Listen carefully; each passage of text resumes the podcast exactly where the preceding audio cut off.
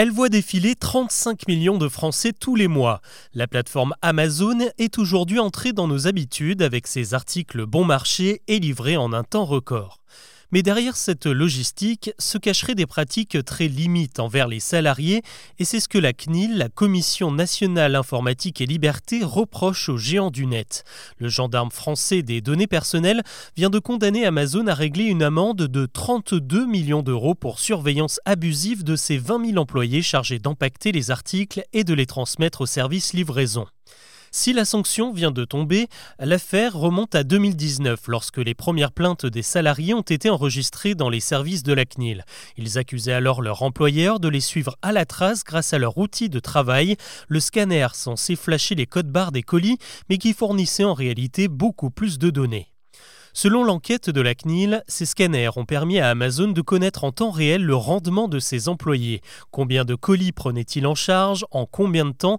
Le système permettait d'établir un suivi des performances de chacun.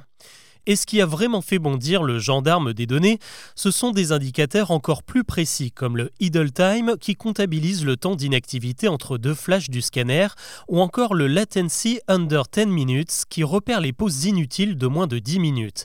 La CNIL a également pointé le Stow Machine Gun qui détecte les scans trop rapides, un système censé éliminer les doubles scans d'un même produit, mais qui pouvait potentiellement se retourner contre le salarié un peu trop pressé d'effectuer sa tâche.